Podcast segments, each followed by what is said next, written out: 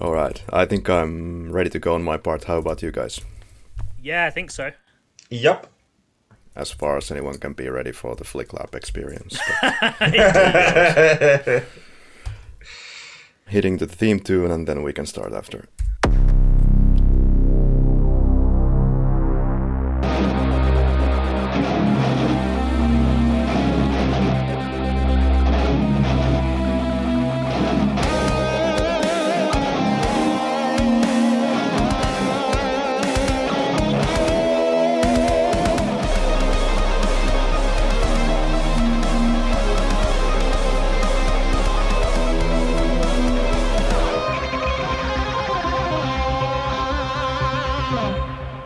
Privyet!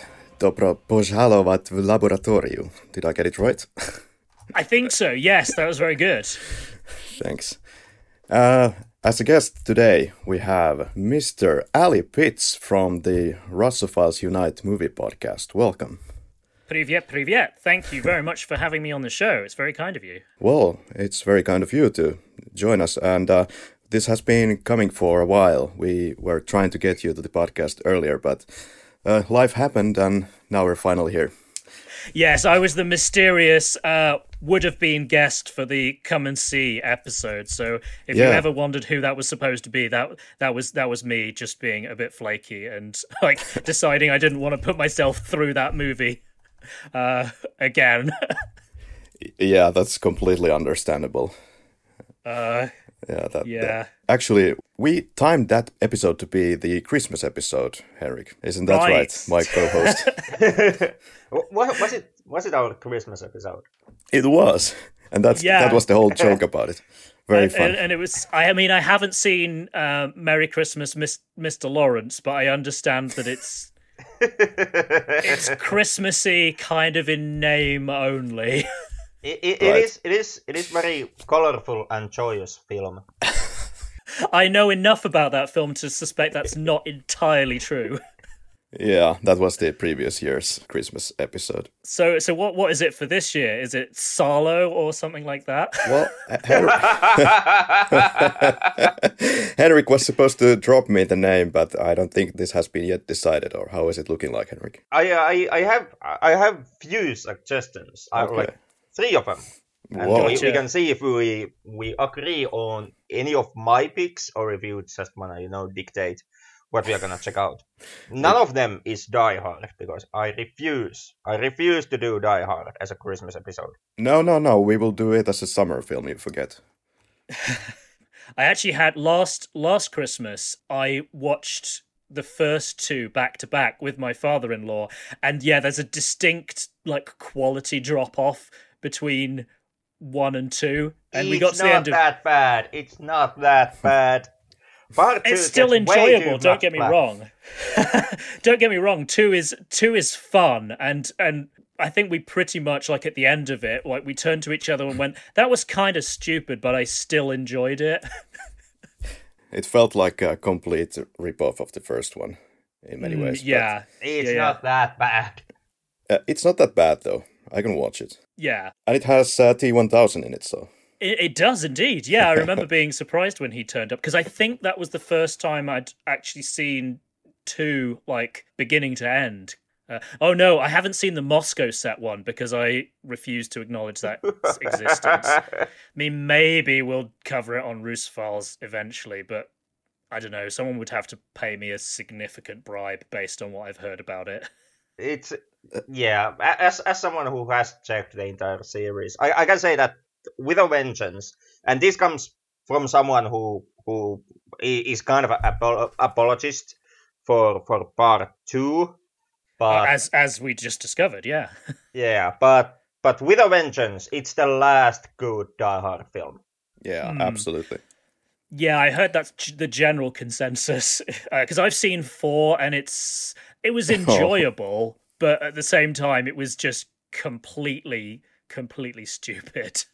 Yeah. It, it is, it is, and the Moscow one was it Good Day to Die Hard or something like that. It's it's it's a complete disaster. It's- It's a film that I I'm I'm positive. Like this, is, I I have a strong belief that that the Moscow one was never intended to be a Die Hard movie. Mm. It was some other script, and they then they just doctor it to to have John McClane and to tie it into the franchise. Gotcha, gotcha. I mean, I, I, I guess it's sort of informally known as a good day to kill the franchise. Speaking of Moscow, uh, what's the Sean Connery film with the Moscow theme, Henrik? You must. Yeah, I think maybe Ally Pitts has already covered it in the podcast. I'm not sure. What's no, this? Most likely it's, it's it's it's the it's it's Sankari vai Vakoja. It's the Le Carre filmatization. Uh, the Russia House. That's yeah, the one. Yes, precisely. Yeah, haven't seen yes. it. Sounds interesting.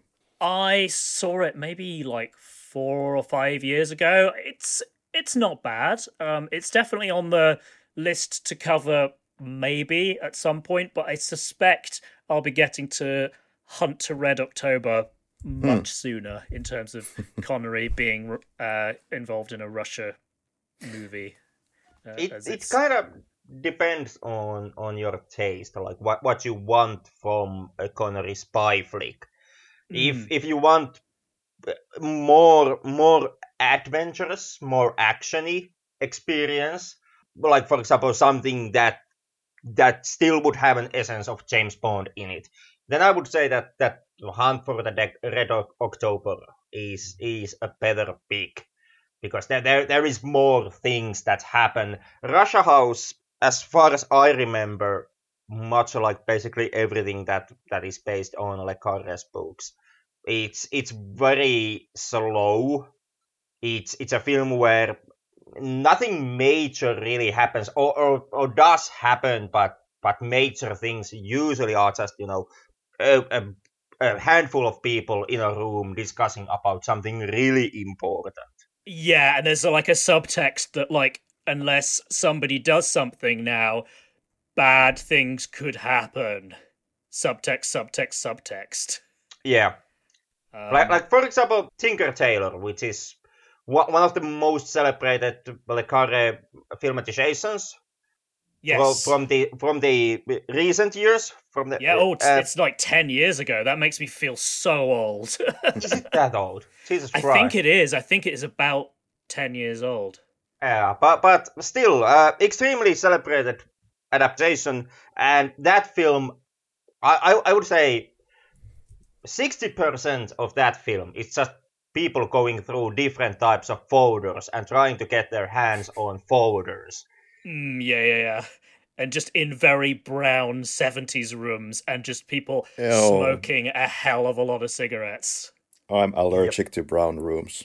Henrik can testify. well, switching gears completely. Indeed. Ally, uh, how did you come up to create this your podcast? Uh, well, so I guested on a show called Classic Schmassic uh, about four years ago, which had basically the same formula of like having a pre-film and then post-film discussion. Like the the the concept is that like supposedly one or other or both of the people on the on the podcast won't have seen the film before we watch it. We have a, a pre chat about what we're going to watch, then we go away, watch the film, come back, and discuss what we thought. So I just like ripped that whole format and just went, I'm going to use this, except to talk about famous Russian and Soviet films, and then also occasionally films that are on a Russian theme, like either an adaptation of a of a Russian novel or something about Russian history that's done by either Hollywood or something else. I think so far it's only been Hollywood, but there's other things out there that I'm that are on the list to cover. So that's essentially the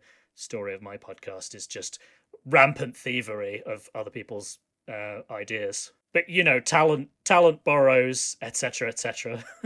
I've had several returning guests, and when it's a returning guest, it's usually like a kind of five ten minute hey how are things going what's the movie we're going to watch let's go yeah.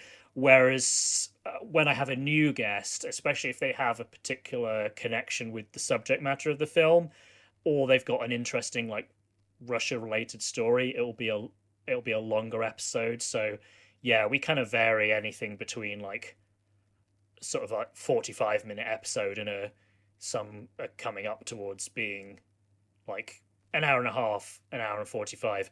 Uh, except we just released an episode that was like three hours because I got really carried away. But yeah, uh, research, yeah, it, it, varies on like how busy I am with uh, other things and how lazy or not I'm feeling. So yeah, results may vary. Um, I'm, I'm not as diligent as you guys. Well, I was just about to say, Henrik, that 45 minutes episode length sounds about right. we can we can ju- we can just cut you off the air at the 45 minute mark and be done with it. yeah, hard stop. yeah, it's going to be interesting how the power dynamics are going to work here tonight because we have two actual hosts of the show here now. I'm basically the guy who's kind of leading the whole thing and moving it forward, and while Henrik is just the slave. Oh no, just kidding. Uh, Dark. Um, I was go- I was going to say he's he's the Flavor Flav to your Chuck D. I would love to, by the way, see if you would cover the the unknown soldier in your podcast because it's kind of Russia related, maybe too much Finnish related, but maybe the perspective or perhaps actually the lack of lack of perspective that you don't get really anything about the, the Russian perspective or or how they were in the war, how that mm. makes you feel. Sorry, I haven't caught that episode yet, but I'm guessing that's about the. Uh, I guess it's called the Winter War in. There's the um, Winter War, but this movie is based on the continuation war. Oh, okay, which came gotcha. After yeah. the Winter War, right? And uh, this is kind of kind of the Bible of Finland, as we discussed in the last episode about it. And we have made three goddamn movie adaptations about this book. So uh, gotcha. Uh, yeah, yeah, yeah, yeah. I mean, you guys have got a, a, lot to answer for in the in the se- in the sense that you uh, put up much more of the of a fight than the Red Army was expecting, and so that kind of. I mean, I don't know how accurate this is, but the the story goes that. Uh, uh, that Hitler was like, "Oh, if, if if the Finns are kicking the Red Army's ass, then imagine what we could do to them because there's a lot more of us than there are Finns. So, so let's go." yeah. uh, Siege of Stalingrad essentially was Finland's fall. That that's the reading I'm I'm getting here. oh, oh yeah, that's that's what that's what everyone in Britain thinks is. is like, yeah, yeah, it's it's a regular topic of conversation. It's like, how's the weather? Oh yeah, World War Two is indirectly Finland's fault. it, it's yeah. it's nothing. It's nothing to do with the fact that like we said to Hitler, stop taking land off people. Uh, we, you know, if you if you go into Czechoslovakia, there'll be big problems. Oh, you went into Czechoslovakia.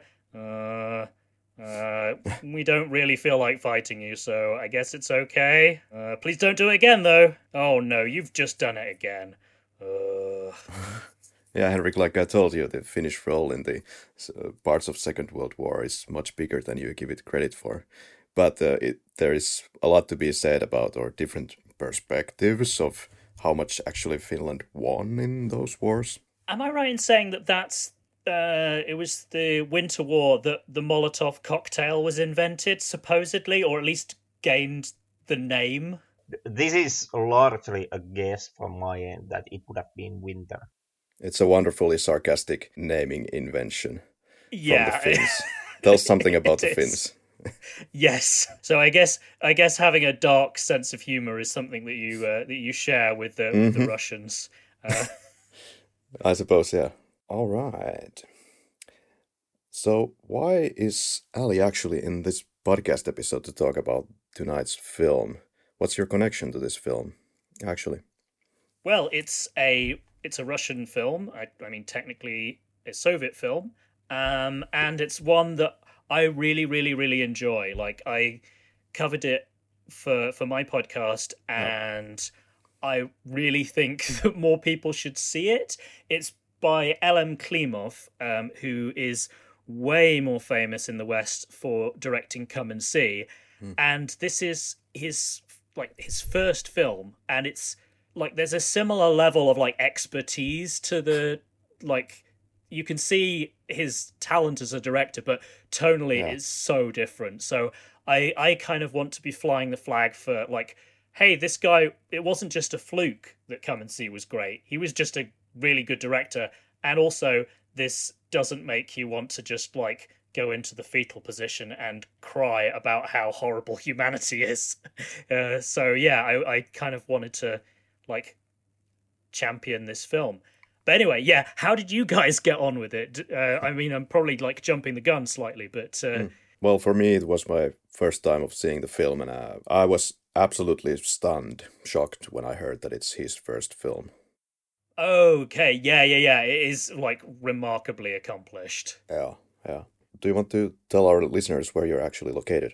So yeah, I'm I'm in the UK. I live in a town called Milton Keynes, which if you don't live in the UK, you probably won't have heard of because it's kind of a nondescript commuter town that's like about 35 45 minutes on the train from London. So but I did live in Moscow for 5 years in in my late 20s, so that's kind of my Russia connection.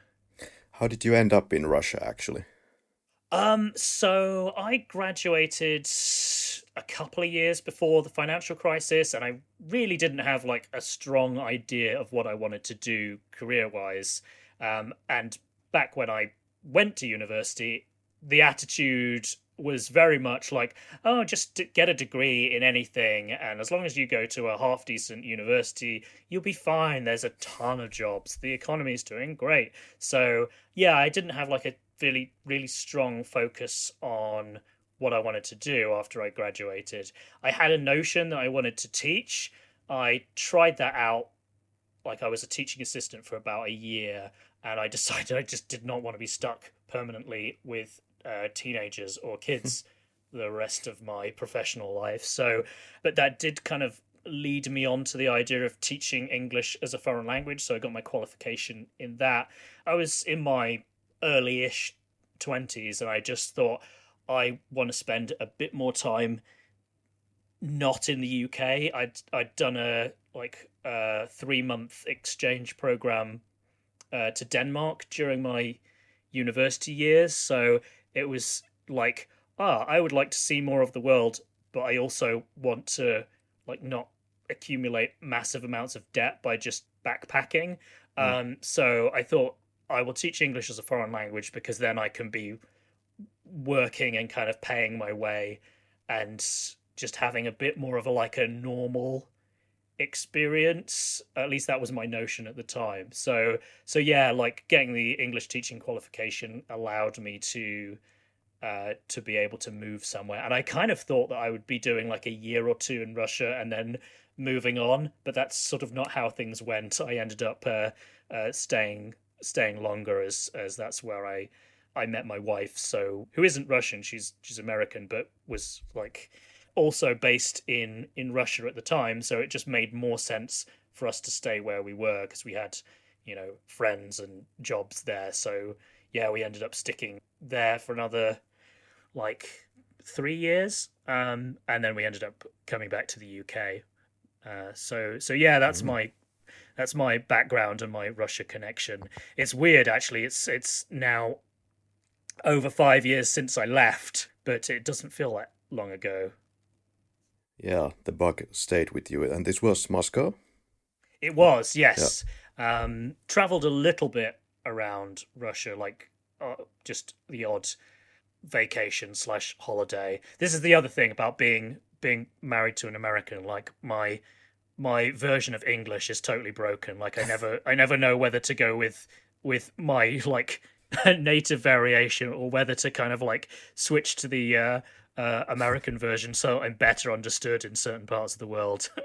oh um, my god. Yeah. Some of our closer listeners may have noticed that little trick that I pulled on the Barat episode. I felt that at, at that, that point that um, I'm kind of done with the American-ish accent that I'm pulling here, and I tried to do the British accent out of out of the blue. I don't know how, how that worked. That was quite broken as well. But uh, I have some weird gravitation towards the the English accent. Yeah, I mean it's interesting. In Russia, they are, as a general rule, this is obviously a massive generalization, but they they certainly I experienced that like British English is kind of like has a more privileged status than American English. Like I don't know how much of that is just like uh, sort of ill feeling like towards America because uh, you know the simplistic version is that America beat them in the Cold War, so they're a bit sore about that. But yeah, there does seem to be like this stereotypical attitude among some some Russians that's like, well, British English is the proper version, and mm. like mm. the American English is some kind of like illegitimate stepchild. But I'm just like, no, that's not true at all. Uh, then again, there's lots of British people who have that attitude as well. It's just, yeah, it's kind of silly, really. But yeah, yeah. Um, yeah, there is this like, well, this is the proper version, and this is. It's like no, it's like when you're separated by. Uh, you know, a big distance and like political independence, then of course things are going to develop along slightly different lines. And it's just like, well, it's not a question of better; it's just different. Anyway, uh, public service announcement over.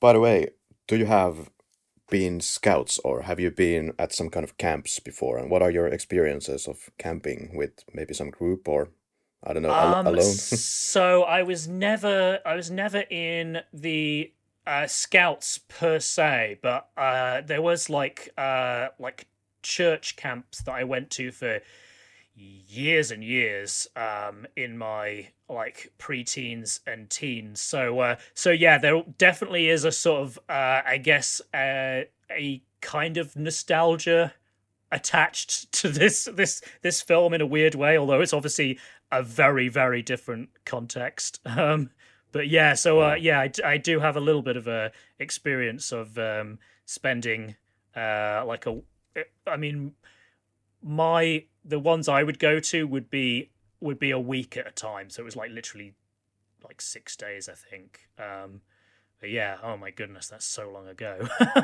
but uh, yeah, how about you guys? Did did you have any kind of equivalent of this?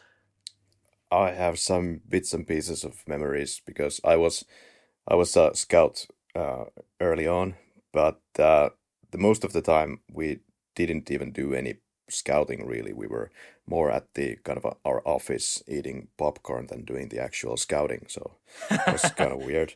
But I do remember some funny stuff, like especially funny, like people teasing me at the camp, and uh, some some dude was on top of a really high tree and pissing from that tree on top of everyone else, and apparently that oh, was really no. funny. yeah, so. that does sound like something that would happen with like preteen slash teen boys. Yeah, uh, 10 or something, 11, 12.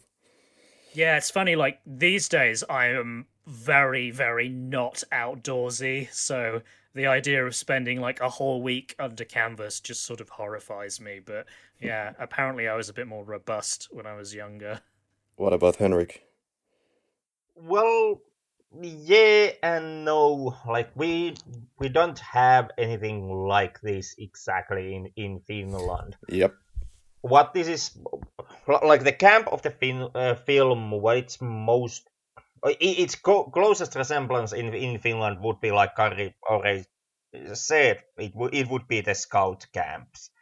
But even even though they in, in practical sense they are kind, kind of similar to, to the camp of the fil- film they don't really have this this this aspect that you have to do it you have to go to the camp and it's a huge deal that that you go through it and there is no this this type of maternity aspect to the mm, yeah, yeah, yeah. scout camping on on that sense what it i I would say it's it's closest to in in Finnish scene would be a confirmation camp.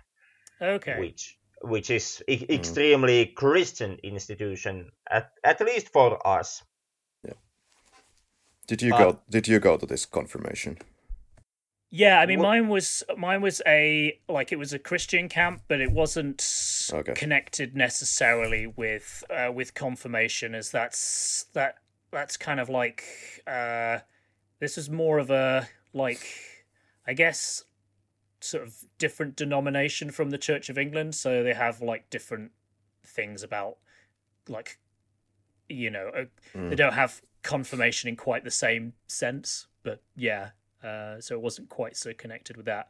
Um, but yeah, anyway. I also I, I went through the confirmation camp period when I, I was a period teenager. Well, in in Finland, pretty much is like you reach a certain age and then it's expected of you that you really go through it. I it's, was it's so- a whole phase. I, I know where you were il- alluding to with with No. period. no but- I, I don't know what you're alluding me to here but uh, for my part I was kind of the young rebel and my uh, father was tr- trying to coax me to go to this camp offered me 1000 marks as a as a payment after it and I still said no no thank you Gotcha. never, never went You you just should have taken the money. to be ab- absolutely honest, like Ah, the idealism of youth. I cannot be bought. Yeah. All right.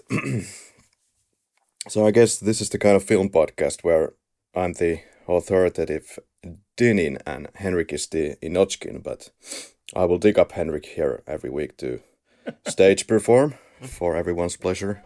Why did we choose this film now? Henrik. Bro, beat beat me really. Because Um, you, I- I- 'cause I you asked know- me to make two suggestions, or you asked me for suggestions, and I suggested this one or another one, and this is the one that, like, you decided that you would prefer out of the two options I gave you. Uh, yeah, Yeah. e- essentially, essentially, we landed on this film just to coax you to to guest on on our po- podcast. We are pretty familiar with with the director's well commentary, as as already stated. So in on that regard, this was also there was a certain amount of interest from me and Karri to also check out a film from the director that is com- tonally completely different. Yeah. Yeah, this choice is not my fault this time, Henrik, so we can blame only our guest, as any self respecting podcast should do. I mean, why ha- why have a, a guest if you're not going to pin things on them? right? Finnish mentality. And I believe for Henrik and me, this is the first time seeing this film. Yup. Yeah. Yup. Yeah.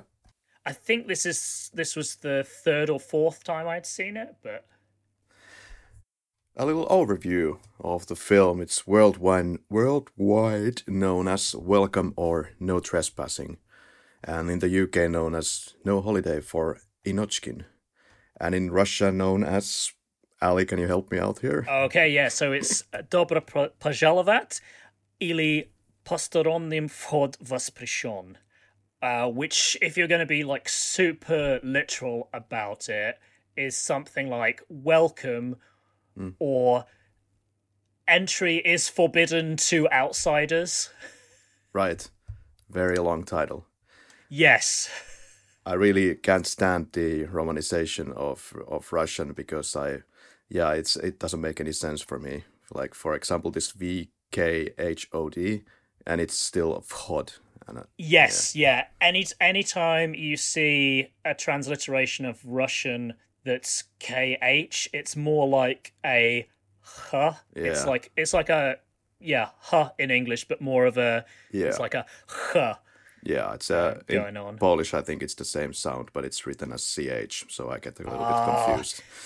yeah, I must say I've dabbled with Polish on Duolingo, like the language learning app, and oh God, I find, yeah, I mean, I find just like understanding how, you know, combinations of Latin letters equal these sounds. I just find it very hard to get my head around. And the fact that you've got all of like these different like diacritics and like marks that mean different things, and it's like, uh, actually learning a whole new alphabet was easier than this. yeah, I think you get used to it, but uh, it can look like nonsense first, for sure. Yeah, yeah, yeah. Because just like letter combinations don't mean the same thing. Like Yeah. when you're used to like ch meaning ch in English, and it's, yeah. it's something else. It's like mm, this is confusing. My poor brain. In case you haven't seen this film, dear listener, I suggest that you first watch the film and then come back. But it's a, a satirical comedy about the excessive restrictions that children face during the vacation in a young pioneer camp, as per Wikipedia, because I'm pretty lazy today.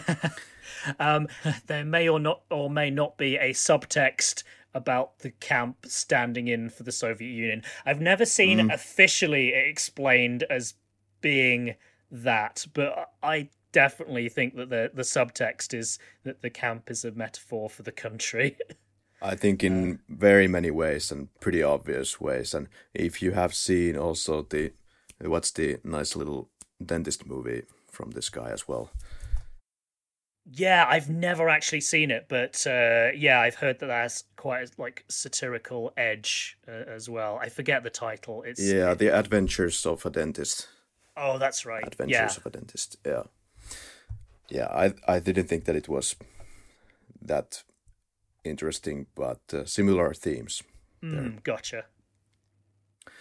And this film, Welcome or No Trespassers, was completed in the summer of 1964, received a heavy or at least opposition from the state side when they started to realize what might be going on here. And, yeah, uh, there's a story that um, the I think it was the director's brother uh, told that uh, during the filming process, they got a telegram from the authorities. I think it was. I think it was the. Um, uh, it was Goskino, the like state cinema agency or state uh, film agency, basically saying, uh, "Yeah, you need to stop production on this now."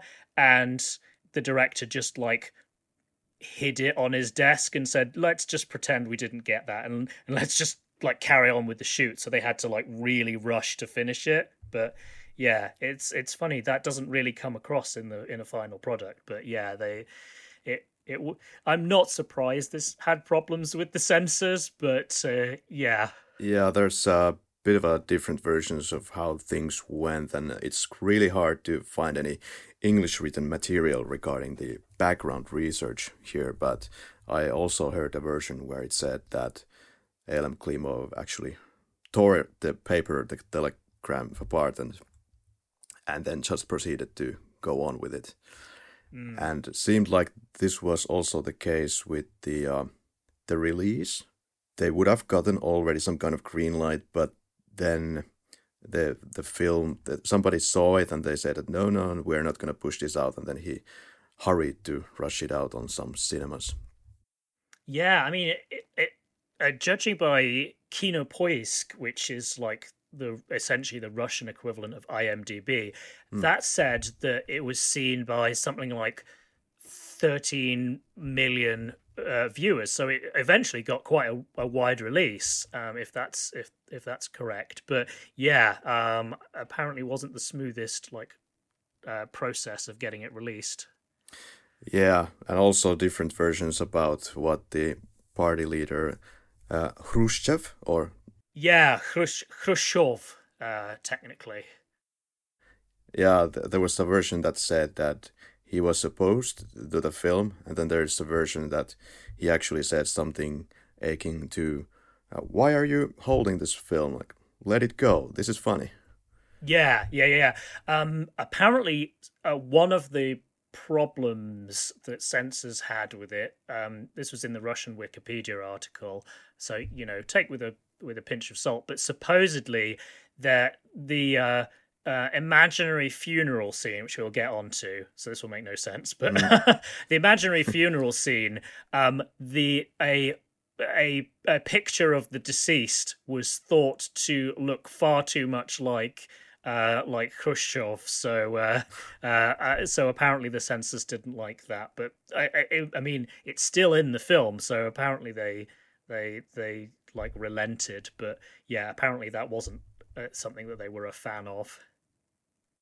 Yeah, well, I think it's kind of pushing it that somebody was saying that the grandmother would be kind of a parallel to Khrushchev But I mean, I can kind of see it, but there's a certain amount of like, y- you know, uh, uh, just sort of elderly and um, you know carrying a, carrying a couple of extra uh, extra pounds, and that's about where the resemblance ends. But but I'm kind of surprised that this indeed went past the censors. There there is this talk that there were so many movies at that point to go through that uh, some of it it was just impossible to go through all of them.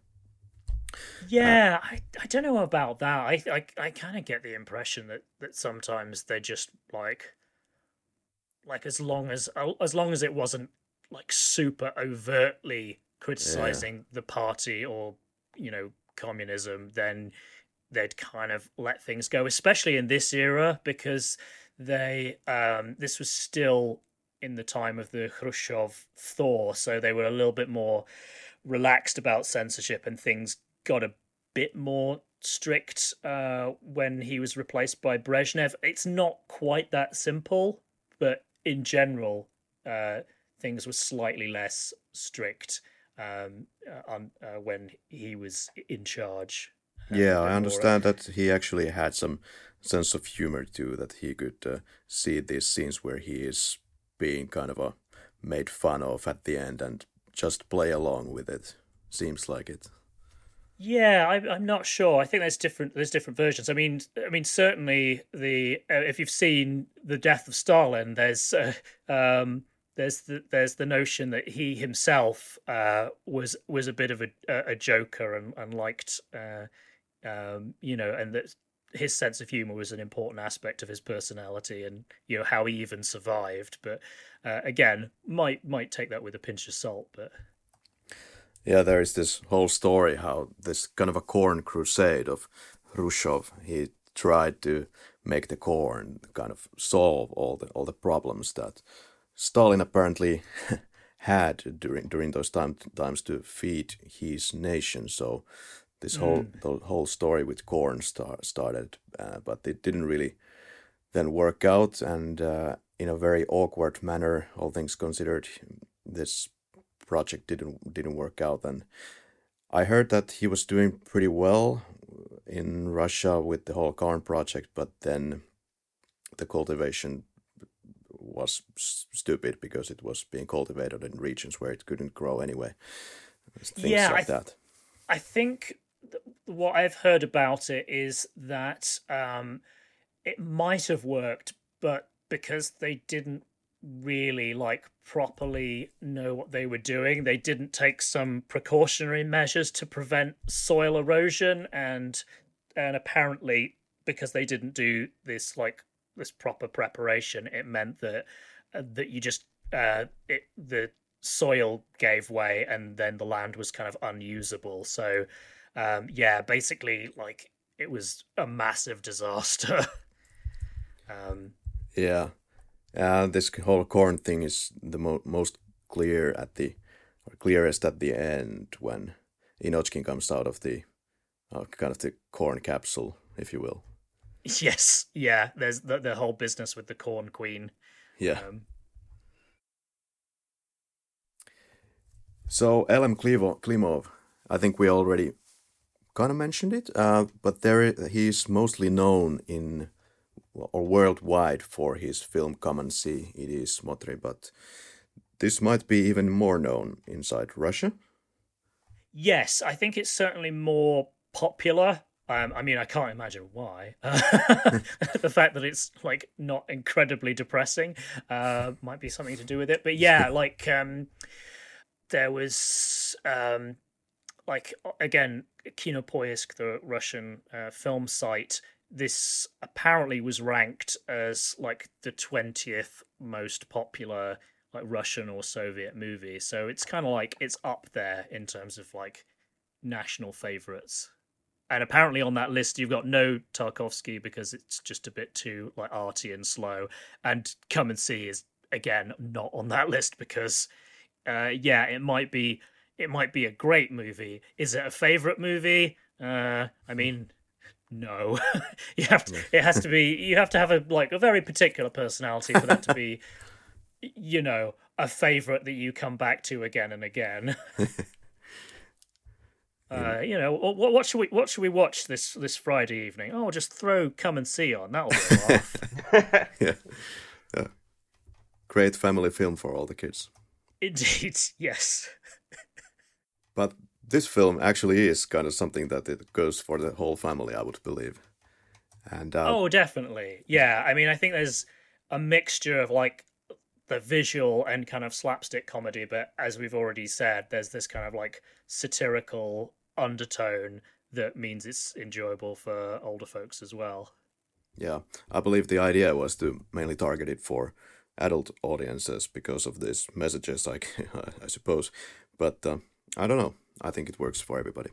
Yeah, I think one of the reasons it might have eventually got approved by the censors is that they just didn't take it seriously as a mm. as a satire, or they did they just didn't view it as that. They just thought of it as being like this kind of fun, goofy kids movie. Yeah. Well, it, it, it is, uh, at least in my opinion, like the the core of the film. That the the surface level of the film is is pretty kid friendly. It's quite fantastical in mm. in many scenes and many ways. And when it comes to the political satire, it's very much below the, or it's very much in the subtext, and it's it's in the little details where you have to be more or less familiar with, with the subject and where the where the film is hinting at to really even even pick up on on the whole satire thing. Yeah, and I wonder whether this has contributed to its kind of uh, relative obscurity outside of Russia. Is that you know the whole thing about jokes not necessarily translating or jokes not being funny if you have to explain them. It's almost like if you know if you have to say this is funny because then it ceases mm. to be funny. So I think that's perhaps part of it. But I think there's enough visual humor in this that it it it you know should be able to be enjoyed on that level but also it's you know a 50 year old black and white movie so just like superficially that doesn't sound like necessarily ever everyone's cup of tea so yeah i quite quite enjoyed the very imaginative uh, kind of uh, the, the actually the imagination what we see of Inochkin thinking Eh, of these adult characters in funny situations when he hears some kind of a word or phrase. Yeah. Those are pretty hilarious. Yes, I don't want to give away my favorite scene, but uh, yeah, just yet. But yes. yeah, there's quite a lot that I could see as some some kind of a criticism of the state. There is the uh, Dynin the administrator who follows the camp rules to the T, and uh, because he believes not following the rules will lead to accidents. So Dynin is somebody from the state or simply uh, representing the state itself. Oh yeah, very very much so. He is kind of like the stand-in for like government officials everywhere. This kind of paternalist, paternalistic. We know what's best for you. No, don't think for yourself. That's just going to cause trouble. yeah, and but, just follow but, the rules and everything will be fine. But even with that, it's pretty actually warm and accepting presentation of of the government. Like like you mentioned, it's he he is mostly a paternal figure, and he is someone who doesn't really mean ill to anyone. He, he mm-hmm. even I, I would actually go as far as to say that to to a certain point, he is actually quite correct in in his in, in his view that that you shouldn't really depart too far from from following the rules since the, the rules are kind of tested and true and if you stick by the rules you you kind of eliminate the the chance of of harm Yes, yeah, he it's very, very, very risk averse. But yeah, I'm I'm glad I'm glad that you said that, Henrik, because I, it is interesting that he, as you say, he is not presented as a villain. He's kind of like mm-hmm. he's Inochkin's kind of antagonist, but he, yeah, he's not he's not doing things to be horrible. He's just he's just super convinced that he knows what's best, which the film possibly doesn't agree with, but he's he's not regarded as a horrible figure. And I compare this, say, with like John Hughes movies where like often adult authority figures are just like just kind of horrible and basically just a bit dickish and he's he, he's Dynin is not presented that way at all he's just like silly rather than like malevolent yeah and you you stating that that he works as an antagonist of the film which he does. He is the main source of conflict, at least or from the perspective of Inochkin. Yeah. He is something that Inochkin has to find a way to get around and, well, for the majority of the film to hide himself from. But it's a bit between Dynin and Inochkin, it's, it's not so much a conflict uh, on a personal level as it's kind of what they both present. Inochkin is uh, the, the conflict of the film strongly is individualism versus the government driven rules mm. or yeah. or the institutionalism. Dynin being yeah. kind of the tool of the state, maybe not really anything more or less. Yeah, there is one scene though where you see um, uh, Dynin's like paranoia. Um, like he's talking to uh, uh, Valya, who's one of like the junior leaders mm. of of the camp, and he says, "You've just got one Inochkin to worry about. I've got like I forget exactly how many he says, but like hundreds." Yeah. And and the, the the idea is that he sees every every all of the kids as like a potential Inochkin like rebel, and he's just really worried about that. And it's a theme that they kind of return to again and again. Then um, again, he isn't completely wrong with that. I mean, the film with Inochkin, it starts when Dynin is going through all, all, the past grievances that Inochkin has caused. And yes. in all of those instances, it, it, it, the grievance has been that Inochkin has started to do something. He has he he started to fence with with sticks and he started to read books uh, under his bed sheets. And essentially, once Inochkin started to do that, everybody started to co- copy him. So there is kind of this. Uh, essentially, every kid has the capability and the possibility to be Inochkin. Yes, but he's particularly worried about uh, yeah people people like Inochkin setting a bad example and then everyone you know getting ideas in their head. Yeah yeah, this kind of rebel movement starts to build up. And that's what happens in, in the film. Like once once Inochkin has to sneak back into the camp, basically every like like the entire uh, group three, as they are being referred in the film, they at least the boys they all start to have ideas in their head, which well some of them are even dangerous and some of them are conspiracies in the in their nature. Yeah, it's like uh, the situation with Inochkin is like the catalyst for them kind of like quote unquote misbehaving. Uh, that is doing things that Dynin and the rest of the like camp leadership wouldn't approve of. It's like, yeah, because Inochkin is is is around, they're they're stepping out of line. I paid attention to how shocking it is that everybody is on board to hide Inochkin from the very first moment when you see him collecting all the food under the tables for himself and all that. Yeah, he does quite well out of it. Like you, you know, as you see that bowl being passed around, it's like he's probably getting more than than than everyone is everyone else is just because like if you get one like bit of food from everyone, it adds up as uh, uh, to more than like an individual serving. But, but still, there is this. Uh, well, I I don't know how fair it is to say, but this let's say a local babushka who is actually a kid. This kind of an informer who just appears everywhere. yes, something is being done wrong. Let's report. Yeah, yeah, yeah. The this the snitch. yeah.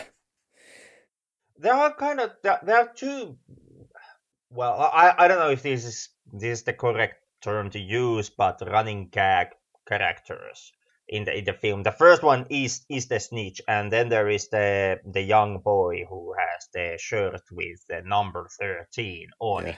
it. and the running gag with him is that he constantly appears in different situations asking what is going on, and everybody just tell him to fuck off. yes. I wonder what was actually the real point here. Was it su- just suppo- supposed to be funny on its own like that, or there's something behind it? I don't know. Yeah, I didn't know what the subtext was of that. Whether he's like, because I get the impression, I don't know whether it's just his size, but he seems to be. I don't know whether he's meant to be one of the junior leaders himself, but he definitely seems like slightly older than the kids that he's constantly going up to and saying like, "What's going on here?" Yeah, So but it is kind of funny on its own because he always manages to pop up when when something extremely weird is happening. yeah um and he just kind of he just has like it's brilliant casting because they managed to pick a kid who just has a really kind of like dopey expression on his face and something about his voice that's Yeah. just kind of what's going on And yeah, Inochkin breaks the cardinal cardinal rules here and leaves the camp area to the island in the beginning of the movie.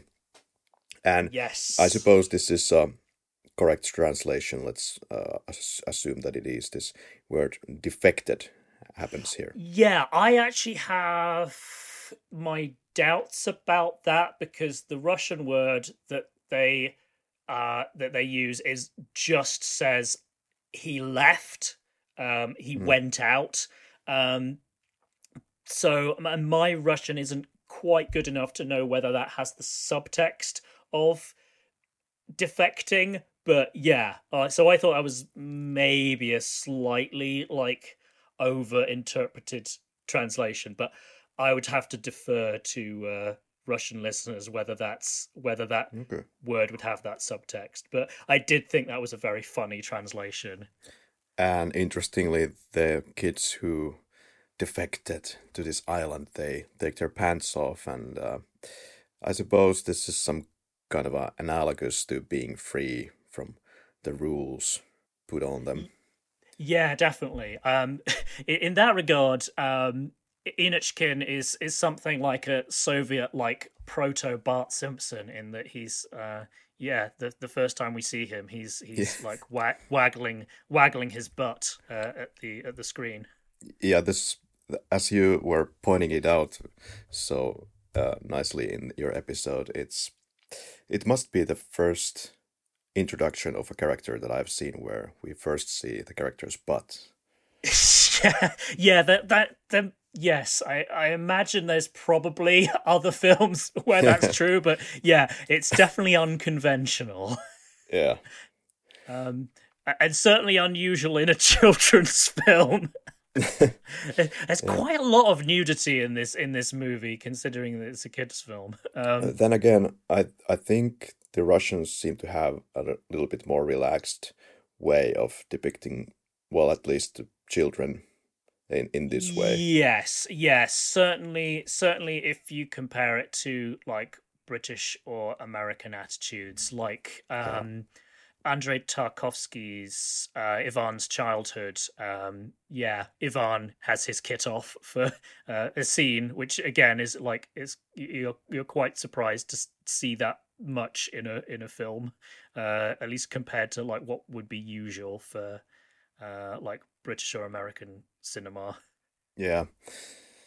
So Inochkin returns to the camp. I didn't find any analogy here, but this is just the beginning of the gleeful part where ho- the whole breaking of rules goes into absurdity.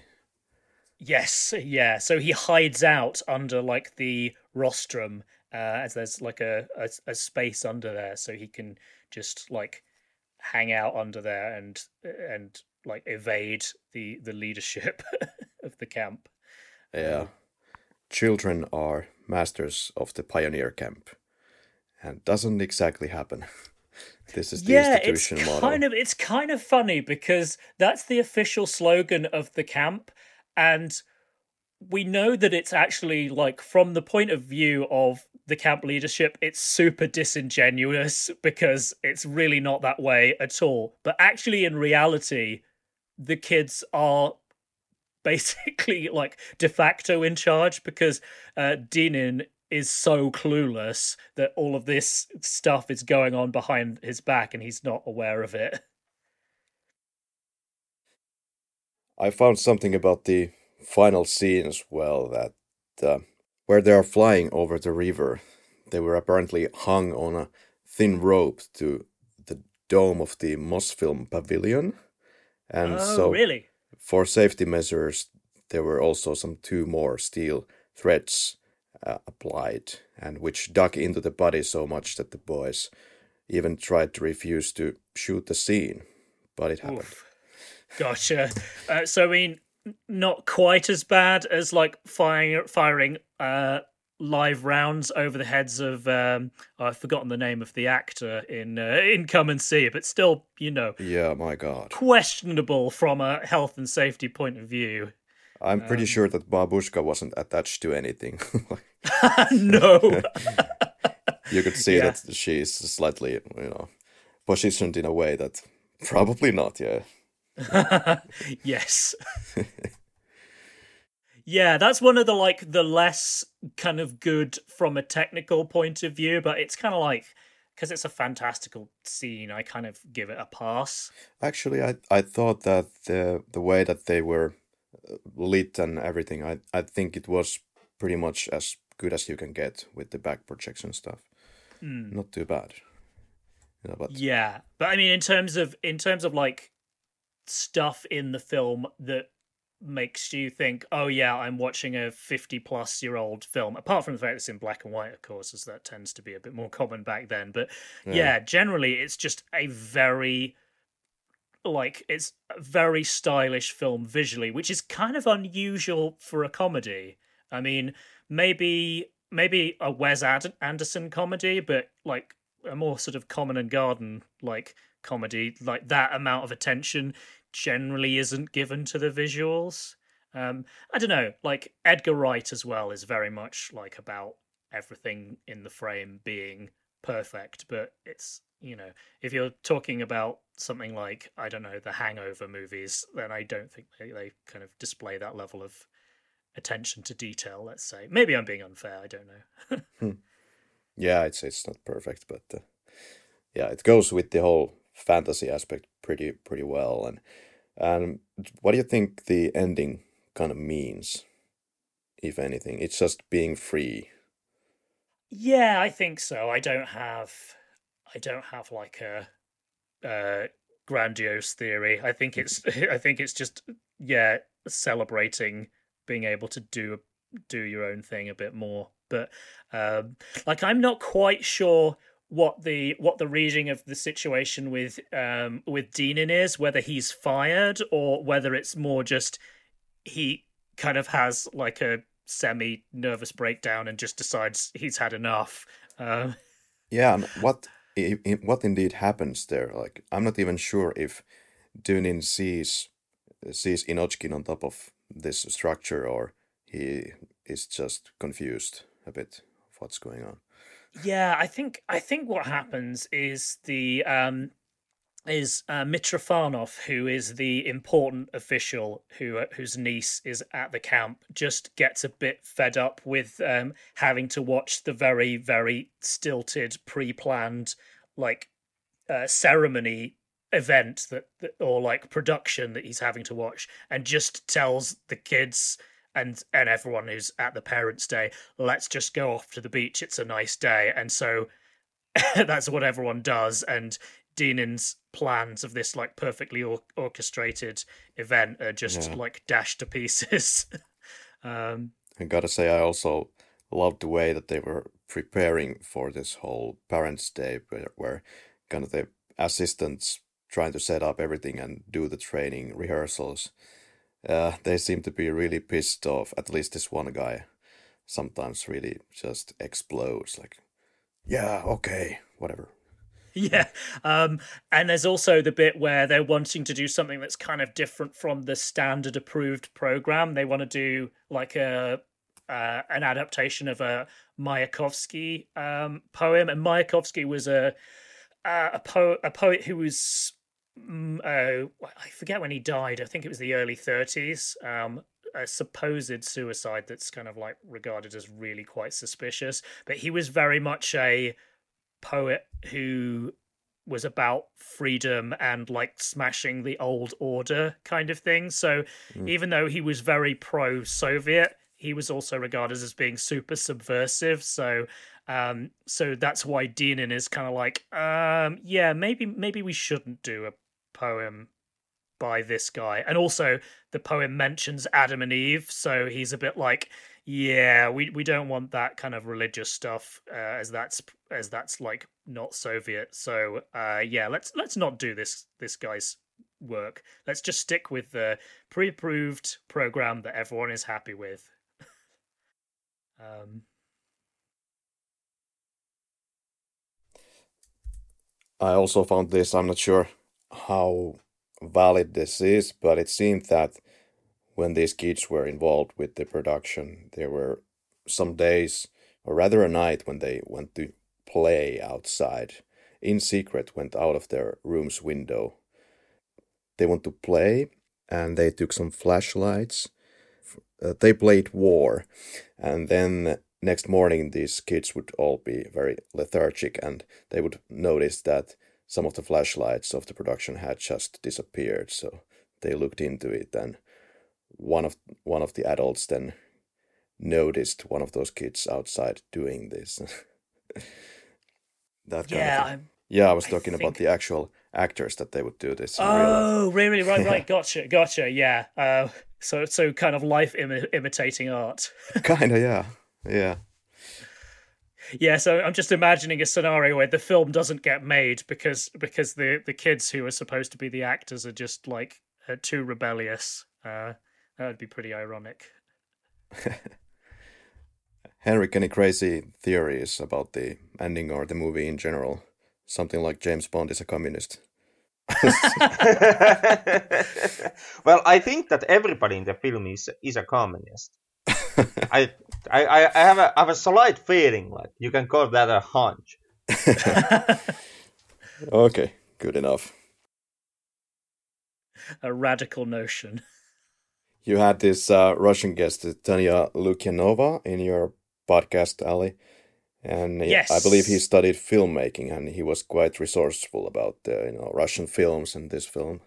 Yes, yeah. So, um, so yeah, she's uh, she's Russian. She grew up in Moscow, but uh, now lives in the states. So she kind of has that sort of, you know, she kind of like knows the kind of Russian classics from her her childhood. I think I think her family were involved in the film industry, but uh, yeah, uh, she kind of has the have has the benefit of like both kind of perspectives, having had like the Western film education on top of like that like Russian base.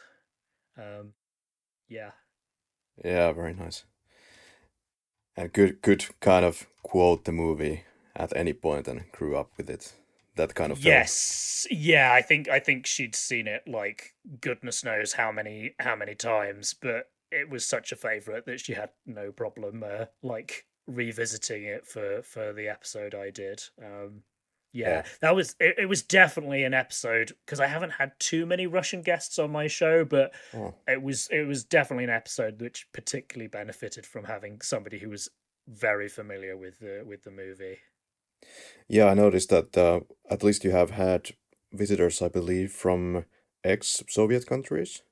Yes, yeah, yeah, uh, yeah. We had um, uh, my friend from my Moscow days, Ina, who um, uh, she's uh, she's now living in the states as well. But uh, yeah, her her family, um, or one half of one side of her family is from Uzbekistan. So yes, like part of the former Soviet Union, but like uh, very much its uh, its own thing and different from and different from Russia as well. So that's nice getting the the perspective of of people who kind of like have have an insight into the like the like Russian speaking world, but uh, don't have like uh, uh, you know the totally same perspective on it.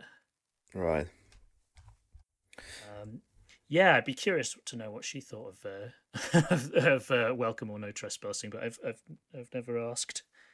Yeah, yeah, great podcast. Everybody who's listening, let's go to check out Russophiles Unite movie podcast, and of course we will provide some links and everything later on. But uh, awesome, thank you. Yeah, there are of course locations where this film was shot. They might not say a hell of a lot for people listening to this podcast unless you're Russian. But this town called Tuapse has been floating around, where at least there was a central committee of Komsomols uh, camp, pioneer camp, and then there was one around Tula region in a town called Bor. And in total, it seems that there were three summer camps used for the film, at least according to the information that I gathered, around the period of 4.5 months that this was filmed. So, one of these locations is outside of Moscow. Not sure if it's really a suburb, but uh, like a drivable distance, let's say. Yeah, it's it's interesting because like um, it's one of those sort of movie magic things. It never occurred to me that it was multiple different places. Like they yeah. do such a good job of making it seem like seamless, like it's just one place. I'm resisting the urge to say something about so Soviet architecture and how it might look similar. well, indeed, like uh, there's a whole movie about that satirizes that. I don't know if uh, if you've come across um, the irony of fate, where the whole plot revolves about around Soviet architecture being very similar from place to place. But if you haven't, it's it's it, it's a it's a fun movie. It's it's very long, um, but it's uh, it's definitely worth a look. Yeah, okay, I'd love to see it. Yeah, it, it's it's a it's a Christmas movie. Oh, well, I mean, it's not a Christmas movie because you know Christmas isn't a thing in the Soviet Union. Um, it's a New Year's movie, so they, they it it typically gets shown every every single year on the on the thirty first of December, um, as that's when the plot is set as well. All right. Yeah, it's much, much, much, much better than Yolki, which you've covered on this show. I mean, Yolki's kind of fun, uh, but yeah, uh, Ironia Sudbui, the irony of fate, is is uh, much more of a classic, I would say. Uh, yeah, I believe I found your podcast by searching on my podcast application on Android for other podcasts that have covered Yolki, or was it like that that you co- connected first and said that oh somebody else is also covering Yolki? I think it was. I think it might have been. I think yeah. it might have been like I was curious to see whether anyone else had covered that movie on their show. I think that's how I stumbled across you guys. Yeah, that was yeah that was a few years ago now. Yeah. Uh, okay, those crazy Finns did it. Yeah. Yeah, this uh, director has indeed done some crazy tonal switches. Like this is a children's uh, or this the kind of a family type of movie, and then there is this come and see, and I uh, very much recommend that you watch it at least once in your lifetime. And uh, this is a director that didn't do quite that many films, and he was really selective about his films and perhaps a bit uh, authoritative uh, when selecting his projects yeah, I think he also just ran into like many um, directors just ran into a lot of censorship problems like yeah. his his film agony which i haven't seen yet which is uh, mostly focuses on rasputin and his uh, relationship with the last tsar um, was made i think in the early to mid 70s and didn't see the light of day until like the early 80s it was just i think it was regarded to have been too sympathetic to uh to the romanovs. So it's just like nope no one's seeing that. Um and then they eventually relented. Um but yeah i, I think he had he had problems with the censors uh for yeah i also stumbled on an article that said that uh the tovarish Dynin, uh, played by however you pronounce that evgeny Evstigneev Yeah, yeah, yeah. It's uh, Yevgeny. Um, I think is the closest I'm going to get to it. yeah, thanks. Uh, was an actor that Klimov absolutely wanted for this project, and mm. then the studio said that no, you're not going to have him. And then there was some kind of a back and forth, back and forth, and then finally Klimov gave the ultimatum as the as in his like debut film. He told the studio that well, either I'm gonna have my Evgeny or or you are going to do the film by yourself. So then they wow gave the green light. Oh wow. Um yeah, that I I'd not heard that story, but that yeah, that does that does sound from other things I've heard about Klimov. it does seem like he was like willing to put his foot down. Um yeah. Actually this this is um I hadn't realized this, but um he Yevstigniev was also in a film from uh, the late 80s, which is an adaptation of um, Mikhail, Mikhail Bulgakov's uh, very. I mean, it's not a short story. It's more like a very short novel called Heart of a Dog. But in that film, I mean, it was like from nearly 20 years later, but he was totally un- unrecognizable because the character is so different. So it was one of those ones where I watched the film and then I was kind of like, hmm, I wonder who who was the you know because sometimes I don't really pay attention to the cast list as it's as it's yeah. coming up. I was just like, oh, I wonder who the main actor was. I was like, really? That's Comrade Dynin? I did not recognize him. um because it's like such a different character but yeah i guess it's it's just you, you you get used to certain actors playing many very similar roles and that means that sometimes you can kind of underestimate other actors' range. Yeah. Speaking of range, I, I think uh, the actor of Inochkin is doing a pretty fantastic job here as well. Yeah, he's. I mean, generally, I find like the kids are all really good. Yeah, they are. Uh, the director Klimov had some experience, at least in the later parts of his career, even more experience with working with uh, kids and seemed to know his way around this subject matter in Come and See already. yeah, I mean, it never feels like super forced, which is often the problem with child actors. Is it does feel very much like they're just reciting the things that they've been forced to memorize, and it's uh, and it's very stilted. But yeah, you don't get that sense with this at all.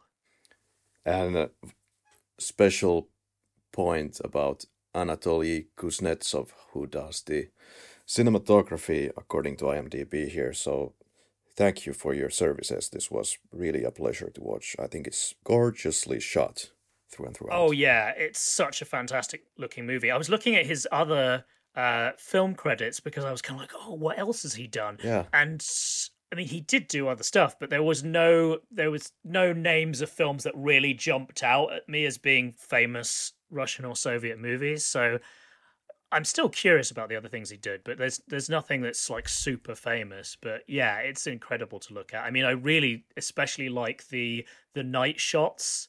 Mm-hmm. Just like the lighting is, it's it it's so so beautiful to look at. Yeah, it is definitely bookmarking this guy to check out more. Henrik, would it be quickies at this point? I guess it would. All we right. have already gone longer than the film it itself actually runs. So. yes, yeah, yeah, we should say, we should say it's a very slight runtime. It's like seventy odd minutes.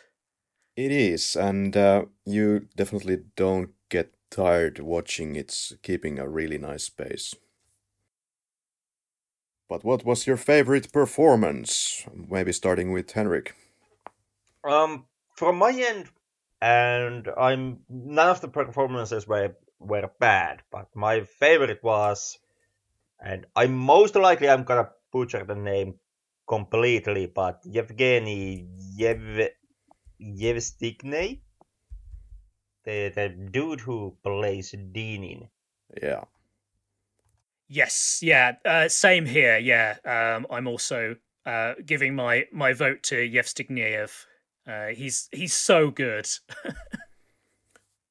he's really good. Yeah, he has a lot a lot of fun things to do here. So but if anything else, uh, I would have to go with Viktor Kosykh here.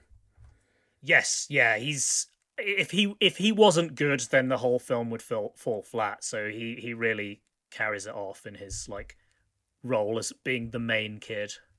Yeah, yeah, he has kind of this uh, rather mm, mature posture or or way of playing. I don't know, maybe more so than the other kids. So that mm. maybe my, yeah. why it works. Yeah, it's interesting because I thought the actor was much younger than he actually was. I think he was 13 or 14 when this was shot, but I thought he was like 9 or 10. um, so maybe the fact that he was actually okay. Older older than he looks like is part of like the conveying the sort of maturity even if you know he obviously has his flights of of, of fancy. Yeah. All right. What was your favorite quote or line? Well, mine also goes to Dynin to lay more weights to my argument that Dynin is not a bad guy and actually was meaning well throughout the film. But this is when the kids hide that plate full of meatballs into the magic box and it turns into a sparrow and Dynin remarks, "You are pioneers, and you are you torture the bird. This is wrong." yes, yeah, it does. It does show a a, a uh, like hitherto like not obvious like humanitarian uh, uh, slash humane aspect to the character. Yeah, he's he's concerned about this bird's welfare. Um, yeah, my favorite line like I don't feel like this is a film full of like like catchy one-liners particularly, but I do enjoy the bit where he's like recounting all of uh, Inochkin's like quote unquote crimes, and he says the thing about like and Inochkin got a flashlight slash torch and was reading under the covers and then everyone was reading uh, as if like reading itself is, yeah. a, is a bad activity but it just tells you so much about Dynin's mentality that like you know, and other things that else that come up elsewhere in, in in the film where he's like criticizing Valia for like reading an author because she finds him funny. Um, it's just it's just so you know illustrative of his worldview. I wonder if it uh, was also kind of illustrative that oh, if you read too much, yeah, don't do that because you might just get to know too much about the Soviet system, you know.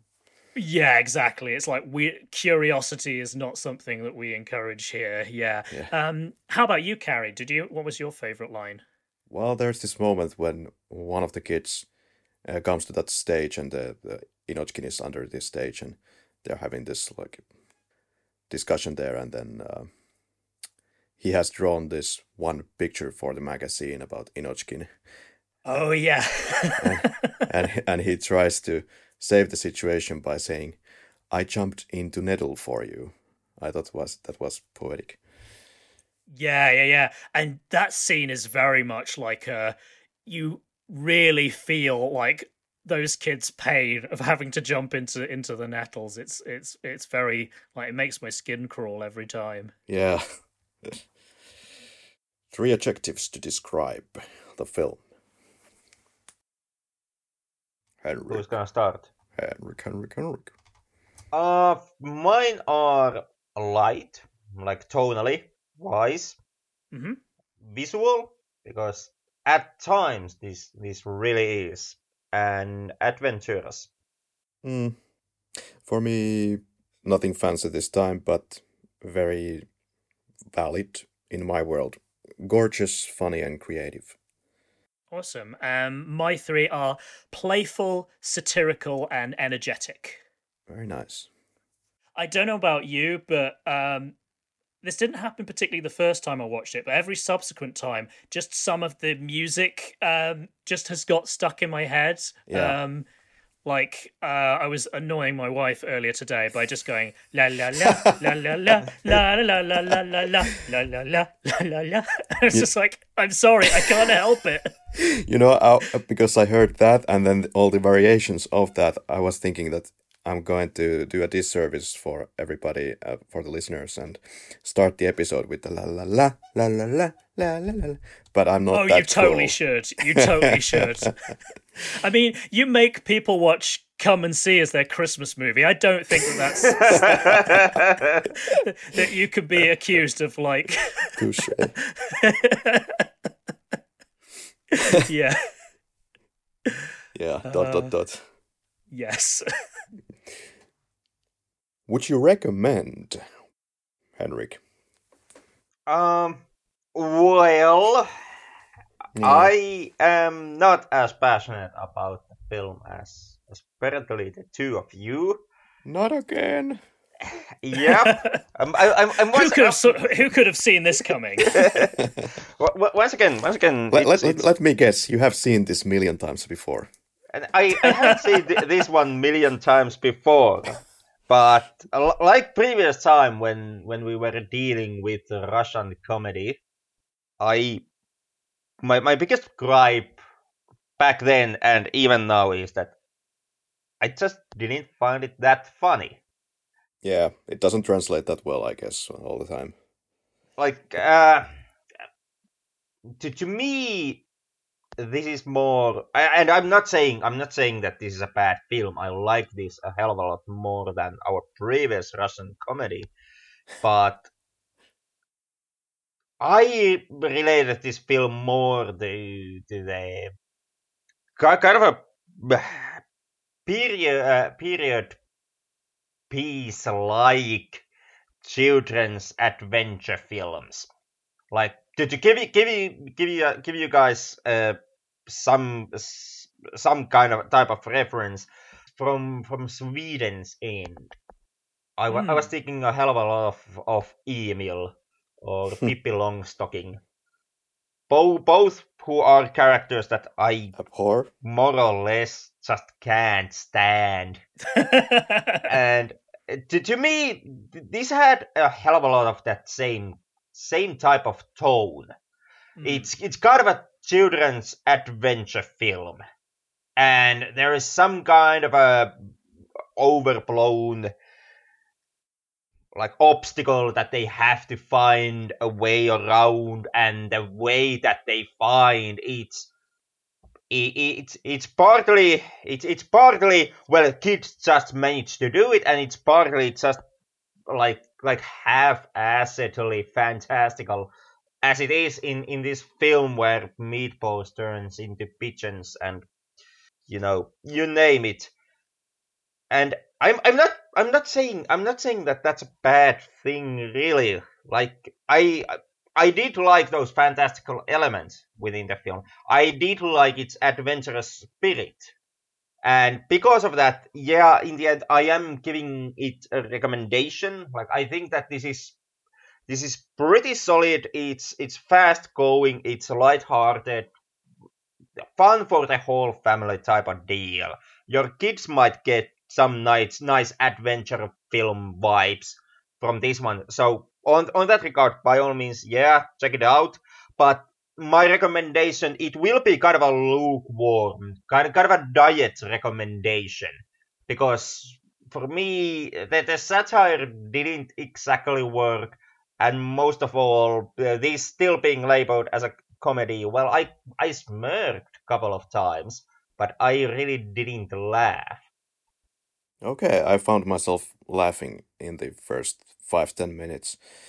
And uh, Henrik, at and least. then you then you were dead, dead serious yeah Mm, well, no. But at least, Henrik, I, I don't really get that Pippi Longstrump or Pippi Longstocking Emil vibe, where in Pippi Longstocking there are some scenes in the series where Pippi Longstocking builds this makeshift airplane with her friends. And uh, here it's something that is, it's coming from his imagination, whereas in Pippi it's actually happening. Well, it is and it's not.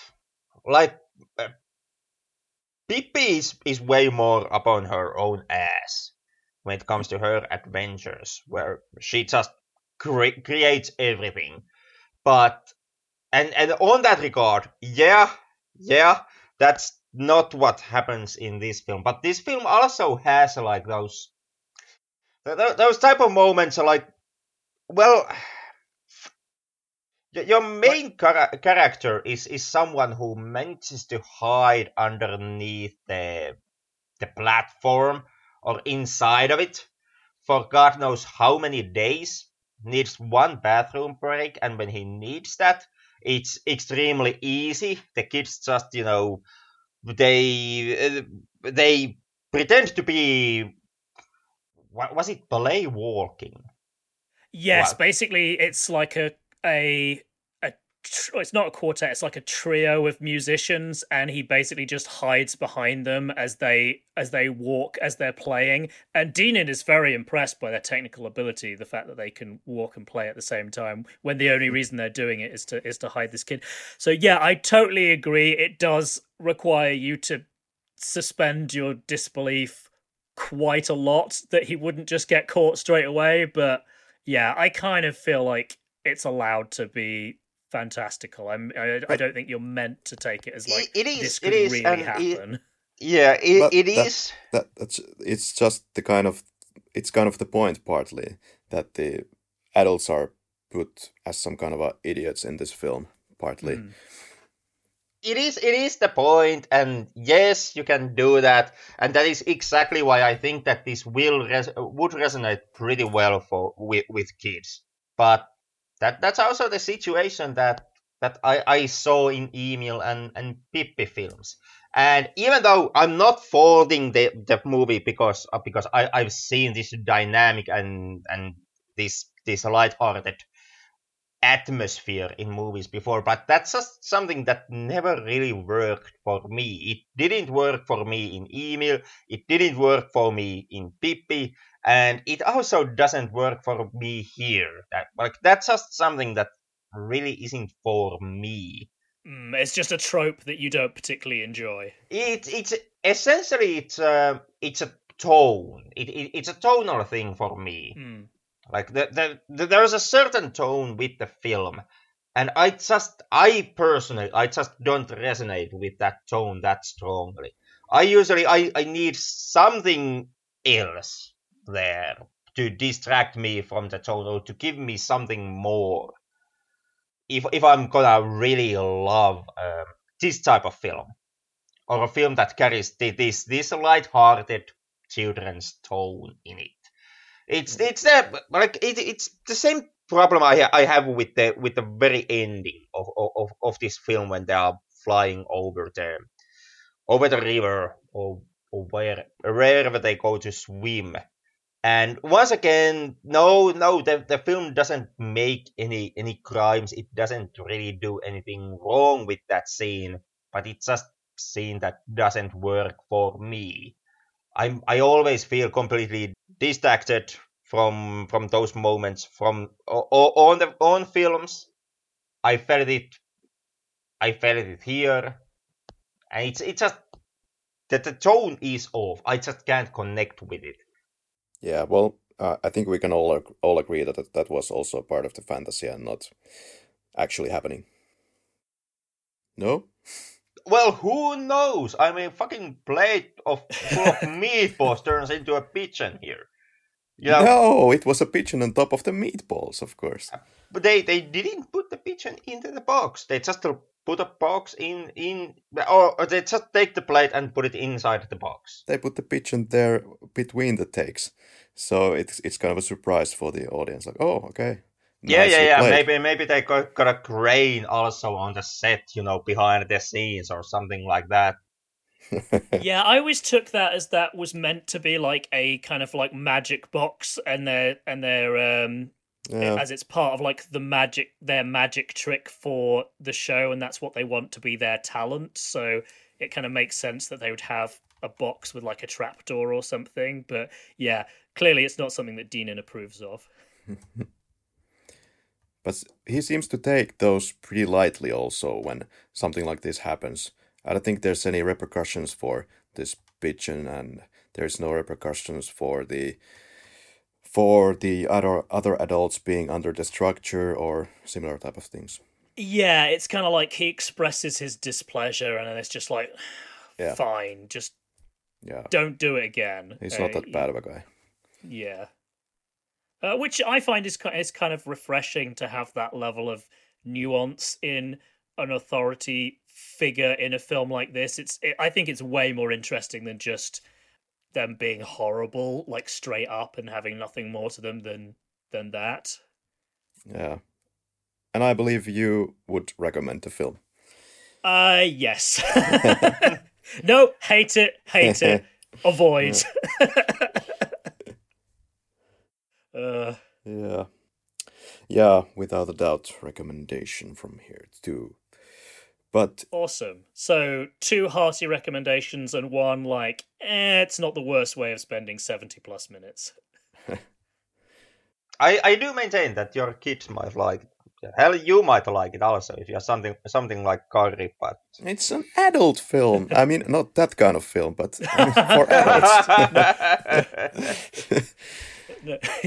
yeah. Uh...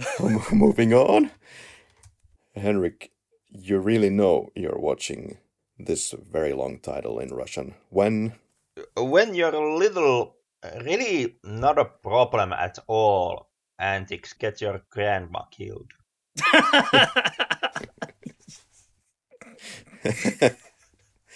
yeah. Uh, um. So mine is you really know you're w- watching Welcome or No Trespassing when a dopey kid comes up to you and asks what you're doing, and you just tell him to get lost. Very nice. You really know you're watching Welcome or No Trespassing when kids fly over water. Nothing fancy here. That's what happens. it does. Uh, I I toyed with having when you get uh, pig cam.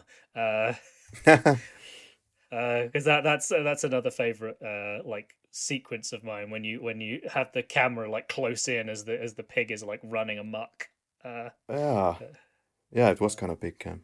It's it's not quite like the trike shot from uh, uh, from The Shining, but it's it's pretty good. There were some, there were two reviews for this film on IMDb.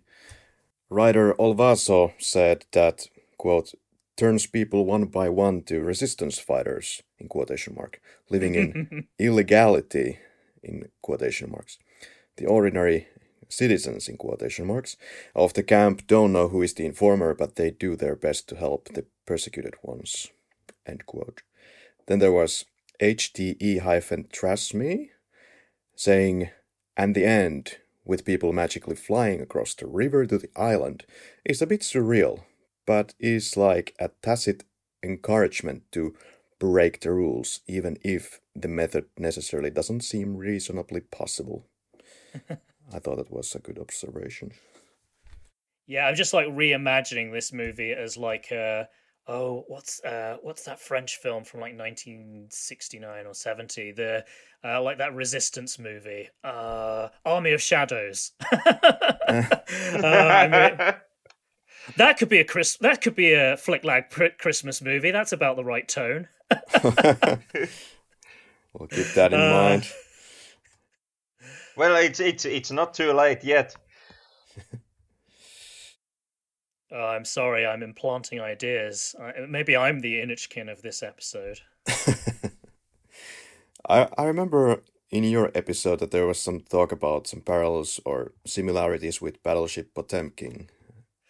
Oh, yeah. I mean, it's the main one we talked about is how the uh the camp doctor looks very much like a woman who features in the step the very famous step sequence of mm. uh of of battleship uh, Potemkin. Just be- it's just the shape of her face and the fact that she's wearing these like rounded glasses. Um, uh, yeah, that is one of my favorite gags in this film. Is the is is that when she yells and it and it turns into a siren. It's yeah. it's a very it's a cheap gag, but because it's so unexpected, it's using the same uh, shot twice. Also, yeah, yeah, it's it's good.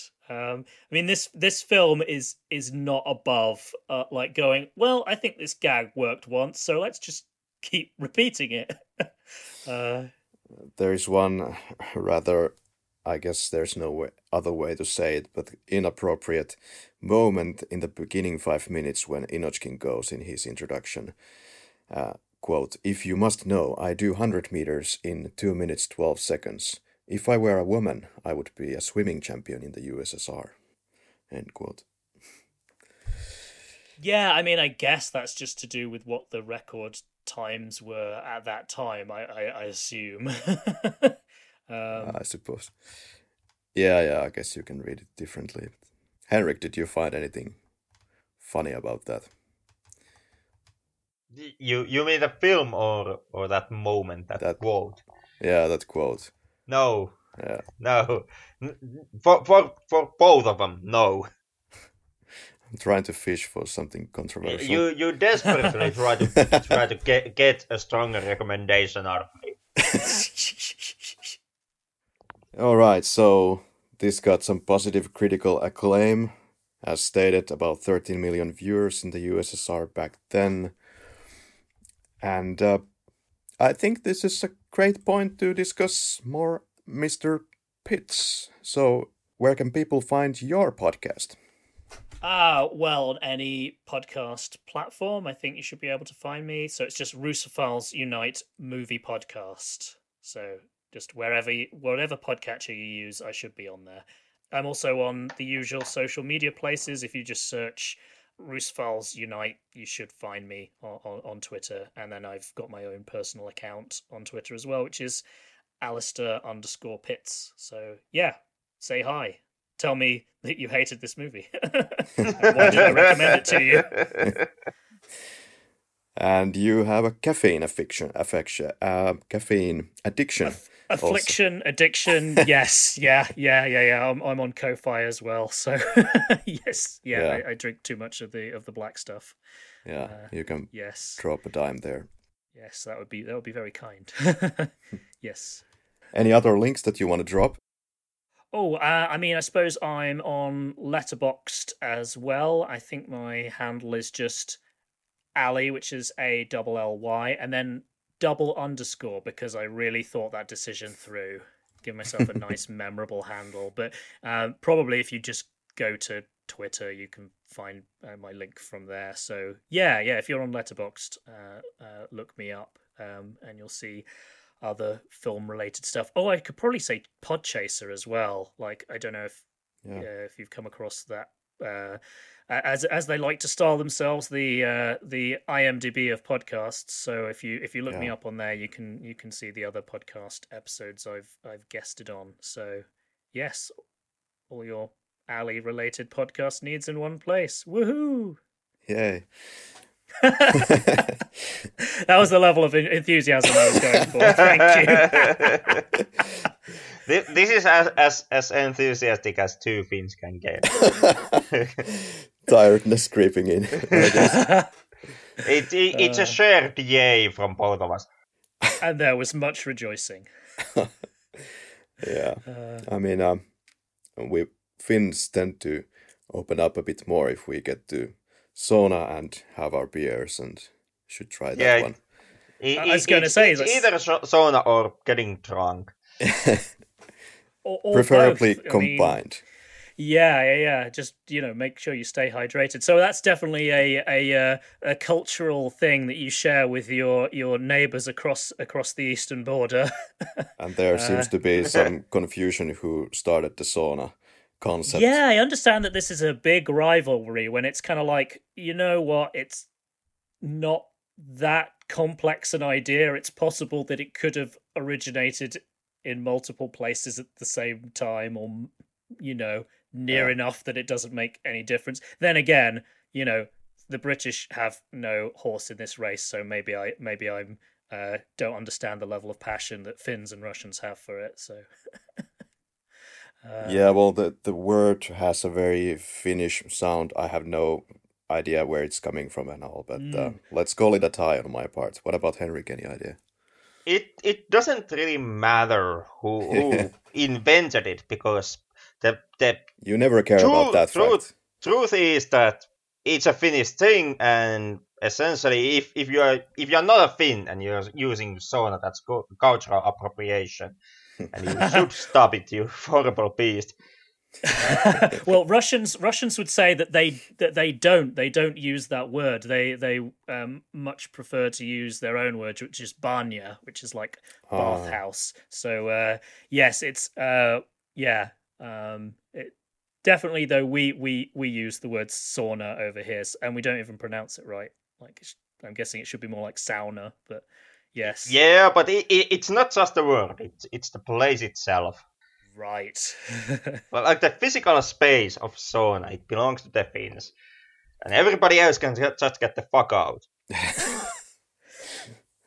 I remember when I was a kid and uh, my mother had recorded some Pink Panther cartoons on VHS, and I kept being a bit confused because I knew that this is not a Finnish cartoon, but there was a sign on the door that said sauna. So, what is my Finnish word doing in this film? but yeah, I realized that it's used everywhere. Confusing. I would like to put some uh, poem on this episode, but Henrik, tell us. What, oh, what... Jesus God, no! wow. okay, okay, to be continued. But Henrik, what is our next week's film? Well, kind of beats me. I I have I have three three recommendations from where we can we can choose, or then you can just you know dictate your own. It, it better be festive. the, the, all of these are extremely festive. The first one is is Krampus from 2015, which is you know pure and clear Christmas horror movie. Horror comedy. To argue with. Okay. Um, the the second second one would be The Children from 2008 because Christmas most of all it's a it's a, a family holiday. And the final would be 2001's Pearl Harbor because the real Pearl Harbor attacks happened during December 7th. So only only a few days until Christmas from those attacks. A day that will live in infamy. Pretty much, yeah. Film that will live in infamy. yes. Again, what was the second film? The Children, 2008. Oh, the yeah, this this I've seen it before. Yeah, uh, UK horror movie. Okay, I, I make no confessions. It's a it's a film film that has families, and Christmas is all about family. I fair enough. I believe it's uh, directed by Tom Frankland. I mean Tom Shankland. So Huh, that these are tough choices. And of course, you didn't come up with anything international, you cheat. Except maybe this UK can be considered, but yeah. Okay, well, uh, how about Krampus then? Yeah, I'm I'm game. I'm never seen the film myself, so you know, okay. first viewings and all that. Okay, adventure, hilarious.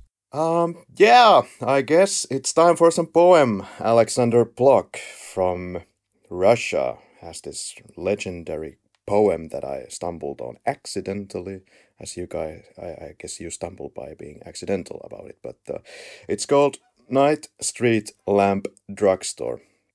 And it goes like this Night Street Lamp Drugstore, a dull and meaningless light.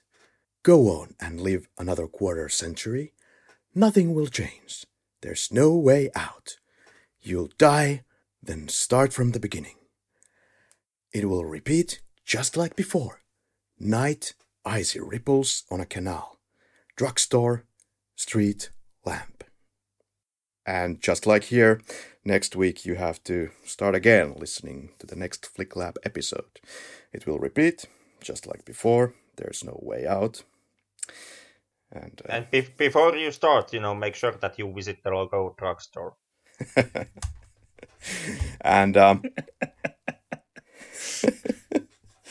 Henrik, I guess we should talk about our format change here once again for the third time to inform our listeners. You can go ahead this time. Okay, so yeah, as as Karri already mentioned, the format of the podcast will change. Oh, quite a lot following the New Year's hiatus when we finally when we take our break and then return with the podcast. As some of you may have noticed, the the tone and the style of the podcast has been changing. Well, essentially through the entire course of our run. Like we are Ooh. already pretty far from from the point where we we or from what we started off originally when this was much more mm, making fun and being way too snarky and nitpicky for our own good. But yeah we are going to go gonna go even further. Follow, following the holidays this is gonna become a bi-weekly product no longer just weekly. And we also are gonna well if, if not entirely stop at least limit a hell of a lot of our previous habit of going through one film in each episode and we are going to ta- take a kind of kind of a larger more over encompassing look on themes most likely going through several films in one episode The hell are we doing here? Who told you this? Four movies for one episode. essentially what essentially what, what we are do doing we aim we aim to you know ease off some of the background work that that we have to do for yeah, every episode right. and and the way where this this seems to be going is that we are gonna do even more work so best laid plans, eh? I'm afraid that knowing myself, this is probably be a nightmare. Uh, it will on just Elm Street Part Four. yeah, and that at least going through the rest of the nightmare films, we could do something like this where we go through, you know, because nobody wants to listen to Nightmare 4, 5, 6, 7, 8, 9, 10 million episodes separately. So it's better to talk about it as a like one phenomena. What the hell happened type of episode. Mm-hmm. And same for Hellraiser, for example. But when it comes to more international, what our audiences might actually be interested in uh, is, let's say, we could look at a certain period in time, and maybe look at different new wave films from different countries. We could look at different trilogies once again, but with the context of maybe some country, or looking at the cinema of a particular country. We should visit Azerbaijan and Armenia at some point. I hope. Yeah, when, when it comes to international cinema, it may, may very well be that we still on on on international cinema we stick to the one film per episode structure, just so that we can kind of uh, shine more light to the international cinema and you know individual pieces. Because when, when it comes to when it comes to the American cinema, it's it's it, it's much more kind of a piecemeal, more of a McDonald's movie experience, and therefore it's a hell of a lot easier to just you know sum them, sum all of them up, like take the entire rest of the fran- Hellraiser franchise, just deal with it all at once. Well, if we're gonna talk about cinema of Azerbaijan, then that surely is gonna encompass more than one film. Unfortunately, Henrik. Well, I, I I did my best to save us some trouble, and there you go. There I go. Yeah, this is on you. Blocking up the escape route. yep. All right. Uh, once again, Ally, thanks so much for joining us. oh well, thank you very much for having me. It's it's been a really fun fun chat. I certainly hope so. That you, you I hope you're not traumatized or anything. no, I think the odds of that happening were way lower than with come and see. So I, I appreciate I appreciate that. Thank you. But but still, hey, before we stop completely, since c- c- come and see, since come and see once again got named, and bo- both both welcome and come and see being from Klimov, and me getting flack for not endorsing welcome enough. Hone- honesty, honest, honest answer, guys. Which one was a better film? Well, how can you say that really? They are so two different beasts tonally. Extremely easily. Come and see. Well, maybe.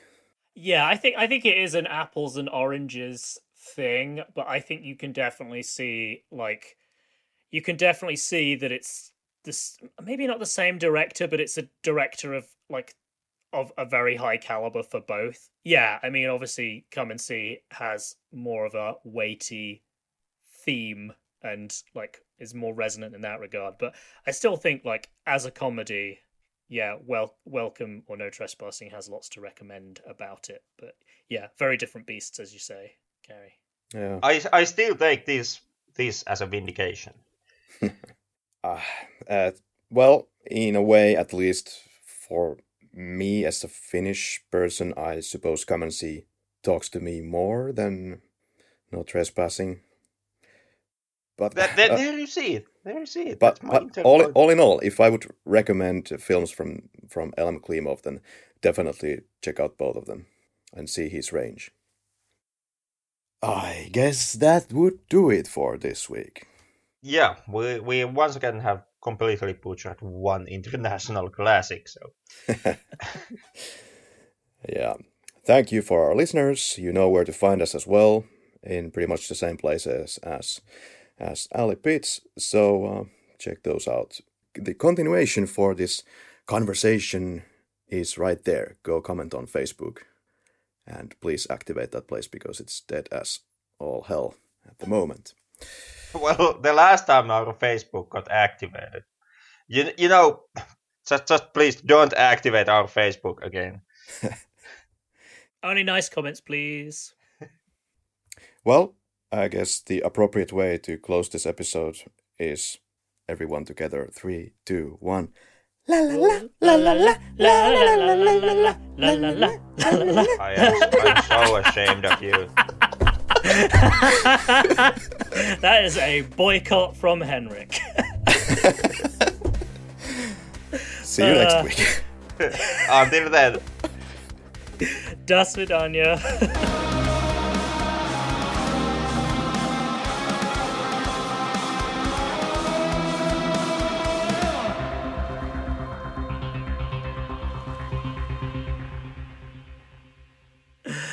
All right, that was that was fun.